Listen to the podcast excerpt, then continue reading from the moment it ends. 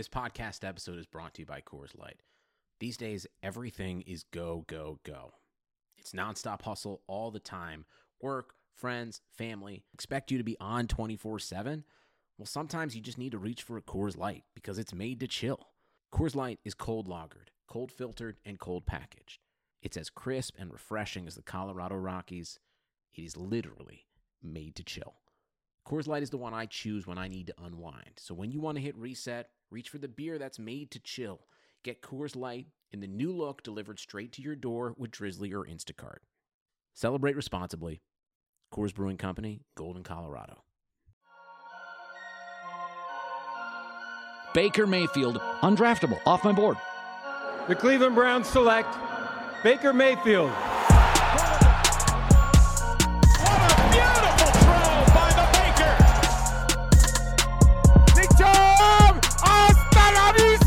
Baby! Touchdown!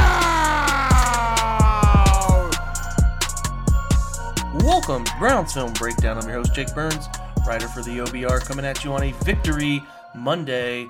Um, the Browns, as you all witnessed, hopefully watching it, you were able to. Uh, maybe some of you got to the stadium. Uh, they came across, uh, I think, really well in this game. They won 41 to 24. There's not, um, you know, there's not a ton to to really nitpick here. I think there's a ton of praise that can be heaped upon some guys I thought who played really well, but a good collective team win and a game that I thought, um, if you saw my tweet going into it, had the opportunity to be a, um, you know, a game in which the Browns could sleep through or take too easy. I think Miami has been pesky lately. Um, I always thought that, you know, these sorts of games on the road bring a heightened sense of awareness for um, your team. You know, you're traveling, you're collectively together, you're you're together multiple days away from distractions and uh, you know the family life and all of that stuff. Uh, I think you get it at home. It can be a little less. Um, you know, a little less focus can happen there, but I was glad to be wrong about that. The Browns seemed very focused from the jump. They know the task at hand, whether that was the Thursday night melee that brought them together, raised their awareness. They were not going to sleep through. Really, their first game with, um, you know, with a defense that is pretty bad. I, think Miami's obviously, if you look at their depth chart and you can, as a, as a sort of novice fan or even a, a fan who thinks they know a lot about the NFL, if you can name seven, eight of those guys and feel comfortable telling anything about them, I would be stunned because there were quite a few times where I was looking at things for Miami and I had no clue who they were and had to do some digging and some uh, um, seeking out some knowledge and all of that stuff about who these guys were. I expected the Browns to handle business, but my pessimistic side said that it could be a game that, um, like many Miami games, is they've won two of their last three and and uh, the three games before that were hanging around, whether it was with Pittsburgh when they actually traveled to Buffalo. They're hanging around with teams and uh, in sort of an annoying fashion and, and, making you think that if you don't get it together, that you might have some problems. And I think um, they can steal a game. You know, Ryan Fitzpatrick was undefeated in Cleveland, which was another annoying statistic. But Miami was so depleted. They're so injury riddled. Their entire secondary is decimated by injuries. Their offensive line, who's not very talented to begin with, also decimated by injuries. They cannot run the football. Um, I have. It is hard pressed to find a team with less talent than Miami in the last few years. Now, somehow they have figured out a, a miracle way to win a couple games, which makes you look back at the 2017 Browns and just scratch your head all the more about going 0 16 with that team. But that's neither here nor there. We're not going to dwell on that. Was a really good win for the Browns. Talking numbers as we always do to start. Um, you know, Miami was anemic rushing the football as they have been the entire season. They just cannot run the football with any consistency. They only run for 92 yards. Their leading rusher was Ryan Fitzpatrick. Yes, the ancient Ryan Fitzpatrick ran for 45 yards, which was a little annoying in and of itself, losing some run, sorry, rush lane discipline on occasion, allowing him to bust open a couple runs, a 17 yard run, and then a touchdown run of about 12 yards, too. He runs for 45. Patrick Laird runs three times for 20 yards. The guy they should probably be giving the ball to most. Kalen Ballage, their leading carrier, seven carries, 13 yards. He continues to be one of the least productive runners in the entire NFL. And then Myles Gaskin, the Washington product, four carries, 10 yards. The Browns shut them down. The 92 yards was sort of just a de facto of a ton of plays. They ran 63 total plays. They did throw the ball relatively okay. Uh, 21 to 39 for Fitzpatrick, 214 yards, a couple touchdowns, but also a couple interceptions that were big for the Browns. DeVante Parker, 11 targets, 6 catches, 91 yards. Allen Hurns, 7 uh, targets, 4 catches, 42 yards. It's nice to see DeVante Parker sort of rounding into form a little bit. There was some question about his long term ability in the NFL, but he seems to be coming along nicely with Fitzpatrick and maybe carry that into whoever they um, replace Fitzpatrick with next year, whether that's somehow Josh Rosen, maybe, I don't know, or whoever they draft. We'll see. Uh, Mike Gesicki continues the, the tight ends making impactful plays against the Browns. He had uh, three catches for 28 yards and a touchdown. I started him in fantasy. I mean, until proven otherwise, I'm going to continue to start Browns. Um, you know, opposing tight ends against the Browns in, in fantasy. It's you know it's worked out well for me. Defensively for Miami, um, Godchaux, their defensive tackle, at seven total tackles. He did have a half a sack. Um, Parker had seven tackles. Jerome Baker, Ohio State product, had seven tackles. Uh, Christian Wilkins, the, the first round pick from Clemson, had six tackles. Otherwise, Miami, very underwhelming performance defensively. Looking at the Browns, they had Nick Chubb, 21 carries, 106 yards, and a touchdown. That guy just continues to be the steady, leadership driven workhorse. He doesn't have to say anything, he's an introvert. But man, does he just he just takes what's given and he makes plays when he gets an opportunity. He's uh, he's we're just lucky to have him as a member of this team. He's such a steady presence right now. Kareem Hunt, nice to see him get in the end zone there. The last touchdown of the game it was relieving for him, I'm sure, to finally punch one in the end zone in Cleveland. His family's involved, all of that. Eight carries, 37 yards, and that one touchdown. Nice day for Baker Mayfield. I just wrote up a lengthy article here at the OBR on seven of his better and worse throws uh, on the game, kind of breaking those down, giving you an inside look at what those look like, plus a bonus throw.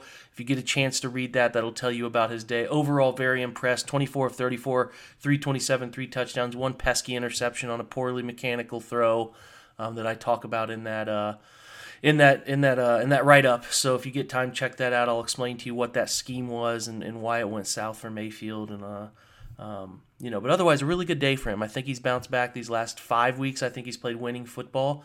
Only a couple interceptions. I think he's up to eight or nine touchdowns. He's he's played better. He's played like the guy we think he can be. He can he's still, you know, left a window open for a lot of improvement. He can certainly continue to get better. He can certainly continue to get more precise with the football, and that's what we hope to see. But I think we've seen some better things from the start of the year where it looked like an absolute disaster and um, hopefully we continue. As the defenses do lighten up the last half of the year, the Browns faced a ridiculous gauntlet. Didn't take, you know, numbers geniuses to figure out these guys are playing really good defenses based on, um, you know, strength of schedule and all of that stuff. They, they played some of the NFL's top 10 defenses, most of the NFL's top 10 defenses. So they were they were due, uh, due for some regression to the mean here. Um, Jarvis Landry, another stellar day. 13 targets, 10 catches, 148, two touchdowns. I don't know what more I can say about him. Love Odell Beckham. But I think Jarvis has been uh, far and away the best receiver, most consistent receiver, most consistent leader over the past two years. Look, the contract might be a bit steep, but they're lucky to have him. They have an out if they want to take it and they can restructure, maybe. I don't know. But he's an important part of what they do, and Baker really continues to try to find him. Um, whether that's organic or whether that's just, you know, forced through scheme, I don't know but most of the time it feels like Baker's finding him, and he is not only taken over the mantle as the most talented receiver as he was last year, but he's also taken now the mantle of being a guy that Baker connects with in a way that he connected last year with what felt like Rashard Higgins. He has sort of uh, put that connection to to Jarvis Landry, and we've seen it unfold in some really big games. Odell Beckham had eight uh, eight targets, six catches, 84 yards, and a touchdown. A nice little over route there. Um, for an easy touchdown. I thought he was pretty sure handed all day, did a nice job. That one uh, interception there hit his backhand, but that's an impossible catch. When you're running a slant and your full momentum is running into the middle of the field and you have to reach all the way back, you can only get one hand on the ball anyway um, due to physics of trying to you know reach your body and, and fight the force of your momentum. That ball is not on him. That's on Mayfield. Um, but overall, I thought a really good game from Odell. And we're still due. We're still due a blow up game from Odell Beckham. I still think it's going to happen at some point maybe this week. That'd be lovely. Um, Nick Chubb had three catches, 58, a nice little screen play that got him a chunky yards. Um, Demetrius Harris had two for 20. Kareem Hunt had two for nine. Uh, Stephen Carlson caught a little boot action and caught a, uh, a ball there for eight yards. Defensively, Damarious Randall with a better game had six uh, total tackles. Uh, Chad Thomas had five tackles, a couple for loss. I thought he was fine. The pass rush was about as mediocre as I expected it to be, uh, which was you know, a little bit slower, pretty average overall. Um, guys that don't get upfield and don't beat one on ones very often, they need a little bit better protection in this, from the secondary to make plays, uh, especially make sacks. TJ Carrie had a blitz sack. Porter Gustin had a sack there, along with Bryan Cox. But the Browns had to really generate pressure through blitzing, which is what I figured they do. They didn't do much blitzing. I think they're going to save that for Pittsburgh this week. Whoever starts a quarterback, there's going to be a significant increase in offensive line talent, even without Pouncey. Um, they're going to still be a big upgrade from what Miami put on the field. So whoever starts a quarterback, whether that's you know Devlin Hodges or uh, um, you know Mason Rudolph. I think the Browns are going to have to generate through some different sorts of schemes. But if they do get, I mean, they automatically are going to get Larry Ogunjobi back, which will be important. If they can get Olivier Vernon back, that'll be pretty vital too, because Olivier is a significant increase um, in ability. I thought Sheldon Richardson did a nice job. Had uh, had a couple sacks of his own. Had um, you know phenomenal game. I think he's doing a little bit more in. He kind of has been the jack of all trades for this group, which has been good to see and has been a really big boost for them from about week five on. Has started to play really good football and uh, worth the investment the Browns put into him. Again, Joe Schobert five tackles and um, you know two interceptions. He's he has the most uh, interceptions for any linebacker above 90 tackles this year. Has come on in the last three weeks. I started to have a little bit of questions about where his year was going, but in the last three or four weeks has really really turned it on and been in, in, a you know as vital a cog in this defense as anybody, and that includes 95. So uh, he continues his trend of great play. They'll need more great play from him the rest of the way. And uh, I'm excited for Joe. I'm excited for his future in Cleveland, and hopefully they can lock him into a deal because they need a face of that defense. I think Myles was the face of the defense and can still be, but they need a guy who's got that clean cut in terms of no issues off the field and um, I think you know Joe is going to be that guy. It was kind of before the year, like was Damarious Randall going to play his way into another deal here? It hasn't really happened. I think they need a leader of the defense um, in terms of being that guy who is the uh, voice of the defense, calls plays, has a feel for what the you know the goal is from the coaching staff, understands what everybody's doing, and really your Mike linebacker is your quarterback of the defense. So um, Schobert is probably the guy that they will invest in, and I feel good about that. Greedy Williams was picked on a little bit. I'm gonna have to look at the numbers when Pro Football Focus puts them out. But uh, he's got to just trust his technique. He's got to be more physical at the line of scrimmage, trust his technique, and uh, get his body in the right positions to make plays on guys when they cut. He's got the ability, he's got the twitch ability, but he's just a step slow right now. That can happen to rookies um, occasionally. Denzel Ward, I thought, played his butt off. He continues to do really well covering his side of the field, um, you know, running all across the field, doing some great things. Uh, I enjoyed that. If you look at the total numbers for the game, um, you know the Browns averaged seven yards of play, which was which was fantastic. Only got themselves in eight third downs, where they were 50%, four of eight, 67 total offensive plays, 147 net rushing yards, 320 passing yards, only seven eh, average day, seven penalties, 70 yards.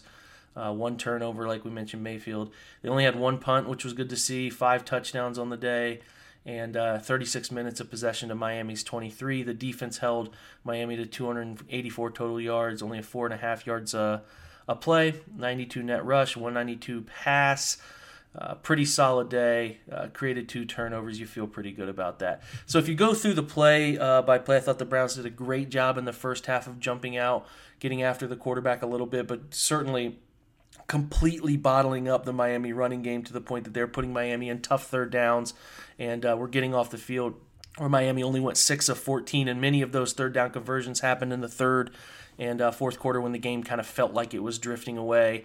So uh, I feel pretty good about that. The uh, you know to go in at halftime 28 to three, you feel great about the Browns' position at that point, especially um, you know sort of where they were uh, clicking offensively, a little bit of run game, a little bit of uh, um, you know, opportunistic, advantageous passing game. Felt really good about that, especially uh, some of those deep shots they were able to take with Mayfield and uh, connecting with Odell, and then and then some of the screen game stuff too, because I think screen game is going to be vital. Uh, vital next week for sure. So um, yeah, you felt good about going in 28 nothing. Uh, sorry, 28 to three. He kind of come out of halftime, which is is is a letdown. I thought the second half they were kind of at some points I thought they were embarrassing themselves especially when they got the ball, completed that 15 yard throw. Then they were intercepted. Miami marches down the field, um, you know, hitting, kind of picking on Greedy Williams you know, that 21 yard pass to DeVante Parker and then the Gesicki 11 yard touchdown. Cleveland gets it back, uh, is able to get it down to the Miami 27, where they kick a field goal, and Austin Seibert misses the 46 yard field goal. I'm a little shaky on Austin, man. He's doing a good job overall, I think. He's got to figure out that dog pound breeze because that ball looked true and then it pushed it right. It's just it's just a wicked tornado down that way. So hopefully he can continue to kick as often as possible in that stadium because they're not there that often. They're in Berea. Um, hopefully he can keep getting in that stadium and and uh, and and be money eh, like 48 and in. You know they're gonna need big kicks probably um, in the 50 yard range, uh, but but. I, I can accept a kicker who's money from about 48 and in. I mean, you're asking somebody to kick, you know, 50 plus yarders. Maybe he grows into being able to do a couple things to get up to that 50, 53 range. But if he can be money 48 and in, that's what we need. The last two weeks, he's been inconsistent from that range, which is not good. And um, they're going to need those kicks in big moments. And I think if he wants to be the future here in Cleveland, they're going to have to be able to get that from him. Miami comes back out, though, off that missed field goal, um, capitalizes with an 11 play, 64 yard drive that spans four total minutes. And a little bit frustrating because that makes this game uh, feel closer, right? A couple big plays to DeVante Parker. And um, I think they got helped by a, an unnecessary roughness penalty on on. Uh, they, I think they called it on Mac Wilson, but in the game they called it on Damarious Randall. I, leading with the helmet kind of felt fluky to me, an unnecessary roughness call there to extend a drive. You know, I, you'll have that in these sorts of games, uh, whatever. But for the most part, I was I was a little let down with how they came out because they were unable to finish that long drive uh, before the missed field goal, which was which was frustrating because they took a sack where Chris Hubbard gets blown up off the right side, um, you know, put into Mayfield's lap when I thought he had a couple opportunities for some nice throws. But, um, you know, it goes to 28 17. I was very curious how the offense would respond starting the fourth quarter, and they responded well. They went 10 plays, 64 yards, big plays on the drive. Um, you know, he had a, he had a, a short left throw to Demetrius Harris for 12 yards uh, kind of marched with a couple intermediate gains, and then they, they throw a fade down the left side from the slot to Odell that gets called for a penalty um, that, that puts them down at the Miami 25. Incomplete pass down the middle.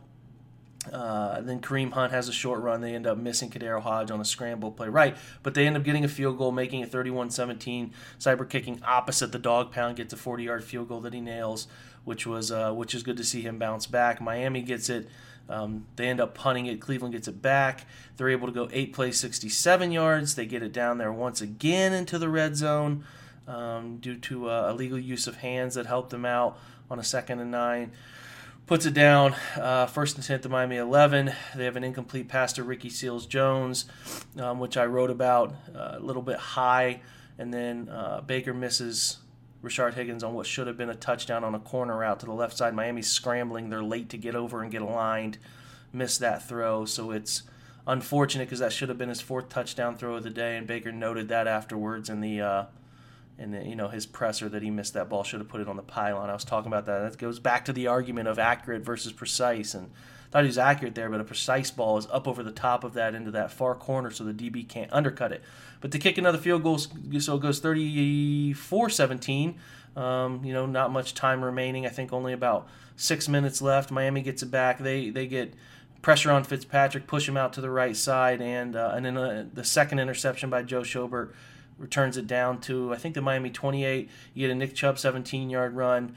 Uh, Mayfield tries to find Demetrius Harris. I got to look back at this play. This ball is the one that hits off the helmet um, and, and, ends up springing right to somebody. It's it continues to feel like every tip ball ends up in a defender's hand. It's the most bizarre thing I have ever seen from a quarterback that I pay really close attention to. How bad the luck is.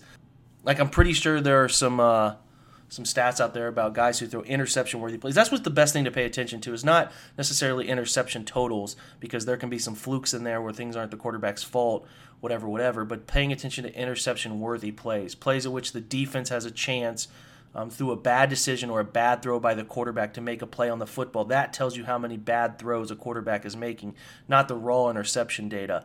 Um, it's just been crazy how many throws that aren't even turnover worthy throws are getting tipped or dropped or whatever going right into defenders' hands. It's, it's literally wild. So um, I don't have those. It's unfortunate I don't have those numbers in front of me. But anyway, Miami returned it down to like the 31 of Cleveland, but it's called back for that unnecessary roughness uh, at that time. But um, you know, Cleveland uh, is able to punch the ball and they get a touchdown from Nick Chubb. A couple plays later, five yard run, his one touchdown on the day, four plays, 38 yards is the total tally there. Then, with about three minutes left, Miami goes on this annoying 17, or sorry, seven, seven play, 78 yard touchdown drive that makes the score look like it wasn't as big a blowout as it even looks at 41 24. But at that point, it was whatever. Just get out of the game, get healthy, go to the next one. Overall, guys, I feel good about this game. I know there's some points in which it wavered, and there were some embarrassing moments of effort in the second half and some weird decisions. I'm not. Sometimes Freddie's throwing it in the second half, and I'm kind of like, do you need to throw it? But at the same time, I get it. They want to be able to call plays, you know, that they feel like their quarterback can execute, and and um, it, it's it's it is what it is. They need to keep working on those things, the timing um, how that all shakes out. They're doing a ton of RPOs offensively. Um, I, am going to try to highlight that this week if I can find time with the holiday. I'm going to try to highlight as uh, John Stephenson, you know, all 22 chalk talk discussed the. Uh, uh, Tampa 2 that they're using where they're running Schobert deep middle to, tr- to sort of take away deep deep middle activity against you know t- any cover two the the weakness is deep middle and they're doing a great job running Joe down the middle. They did a lot last year. I think they're doing it in a different way this year. It's going to be a fun thing to look at if we can find some time. If there's not too much turkey, we'll have to see how that all shakes out. But a fun win, a fun win. Anytime you can score 40 points, it's the second time in the season they've scored 40. They haven't done that since uh, 2007, back in the old uh, um, you know Braylon Edwards and Derek Anderson and all that run. It's um, it's a marred time due to Kellen Winslow's history, but uh, recent history, I should say. But nonetheless, it's it's fun to see them doing those things. It's fun to see them uh, with a chance to go to Pittsburgh for a sweep of Pittsburgh for the first time in I think since the 1985 season. I could be wrong. I know it's in the 1980s, and they have a chance to go 3 and 0 in the division.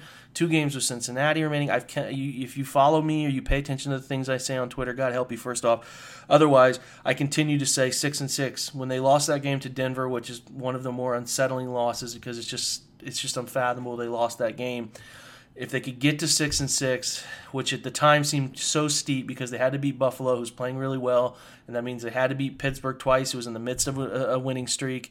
If they could get to six and six, that means they could go to, um, you know, the last four games, two in which were against. Uh, Cincinnati and, and then the game you know on the road against Arizona is still going to be a challenge, but a game that is you know a game that Cleveland has clearly more talent than, and then you're kind of flipping the coin at home against Baltimore. If you get to eight and six and host Baltimore Week 16, you're like that's a big game. Uh, you can get to nine and six, and you can really feel like the the playoffs are within grasp at that point. So listen, get to six and six. This is the swing game. I, I, equated it to last year's Texans game when they were in the hunt at that point, making their second half run. They they they blew that game in the first half with three turnovers and poor play on the both sides of the football. Hopefully this is different. Pittsburgh's going through a change at quarterback. They're really trying to find out if they have any identity offensively. Doesn't feel like they do. They might get Juju back this week. They might I know Diontae uh, Johnson came back, but they're still short James Conner. I don't know what their identity is, but they're a mess. But this is going to be a as big a rivalry game as the Browns have had in a long time. You know, an AFC North rivalry game with everything on the line for both teams. Pittsburgh beat Cincinnati, so they went to six and five. If the Browns can can win and get to six and six, the same as Pittsburgh, Buffalo still has a tough stretch coming up, and they have the advantage of that head to head win. Um, Tennessee, we got to pay close attention to because they have the head to head with Cleveland. But the Raiders lost. They'll continue to lose. I think that's a fraudulent team. Listen, get to six and six. Everything can sort itself out from there. Win the games on your schedule. Let the rest take care of itself. If you get to ten and six, you really should make the playoffs. Nine and seven, it gets dicey and it's probably you're looking the outside looking in due to some head-to-head stuff. But you know, one game at a time. I've, I've, i really hope they can get to that six and six number and have four games um, worth of really good uh, advantages to, to, to play it and flip the coin and see what happens. So I'm excited. They took care of business. They got a big one Sunday. It's going to be a really interesting rivalry game with so much passion tied into just what happened, um, you know, not even two full weeks ago. So, you know, football in November that's meaningful. It's really cool. I'm hoping you guys are enjoying it like I'm enjoying it, finding the silver lining after a tough start, finding the fun that is in winning football games three in a row. They can win another one. That'd be a full month without losing a football game, a four game winning streak. We'll be feeling really good about ourselves. But until then, enjoy your Thanksgiving, guys. Enjoy your time with family. It's so precious. We don't get enough of it. We spend too much time working. We don't get enough time with our immediate family, let alone our extended family. So take advantage. Have fun. Enjoy that time with the family. Eat tons of turkey. Eat tons of mashed potatoes. Get the corn pudding. Eat all that weird stuff you eat, like that nasty green bean casserole. You can come at me about this take.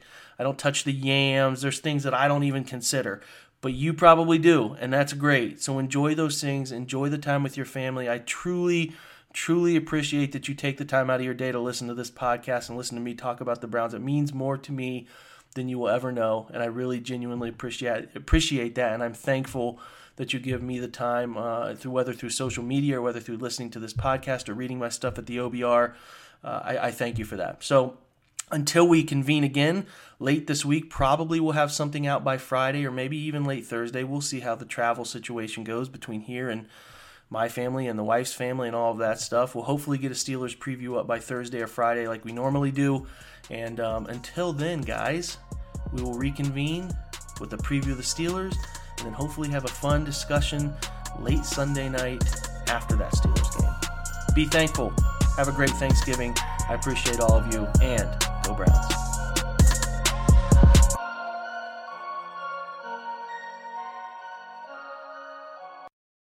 Sugar Ray Leonard, Roberto Duran, Marvelous Marvin Hagler, and Thomas Hearns.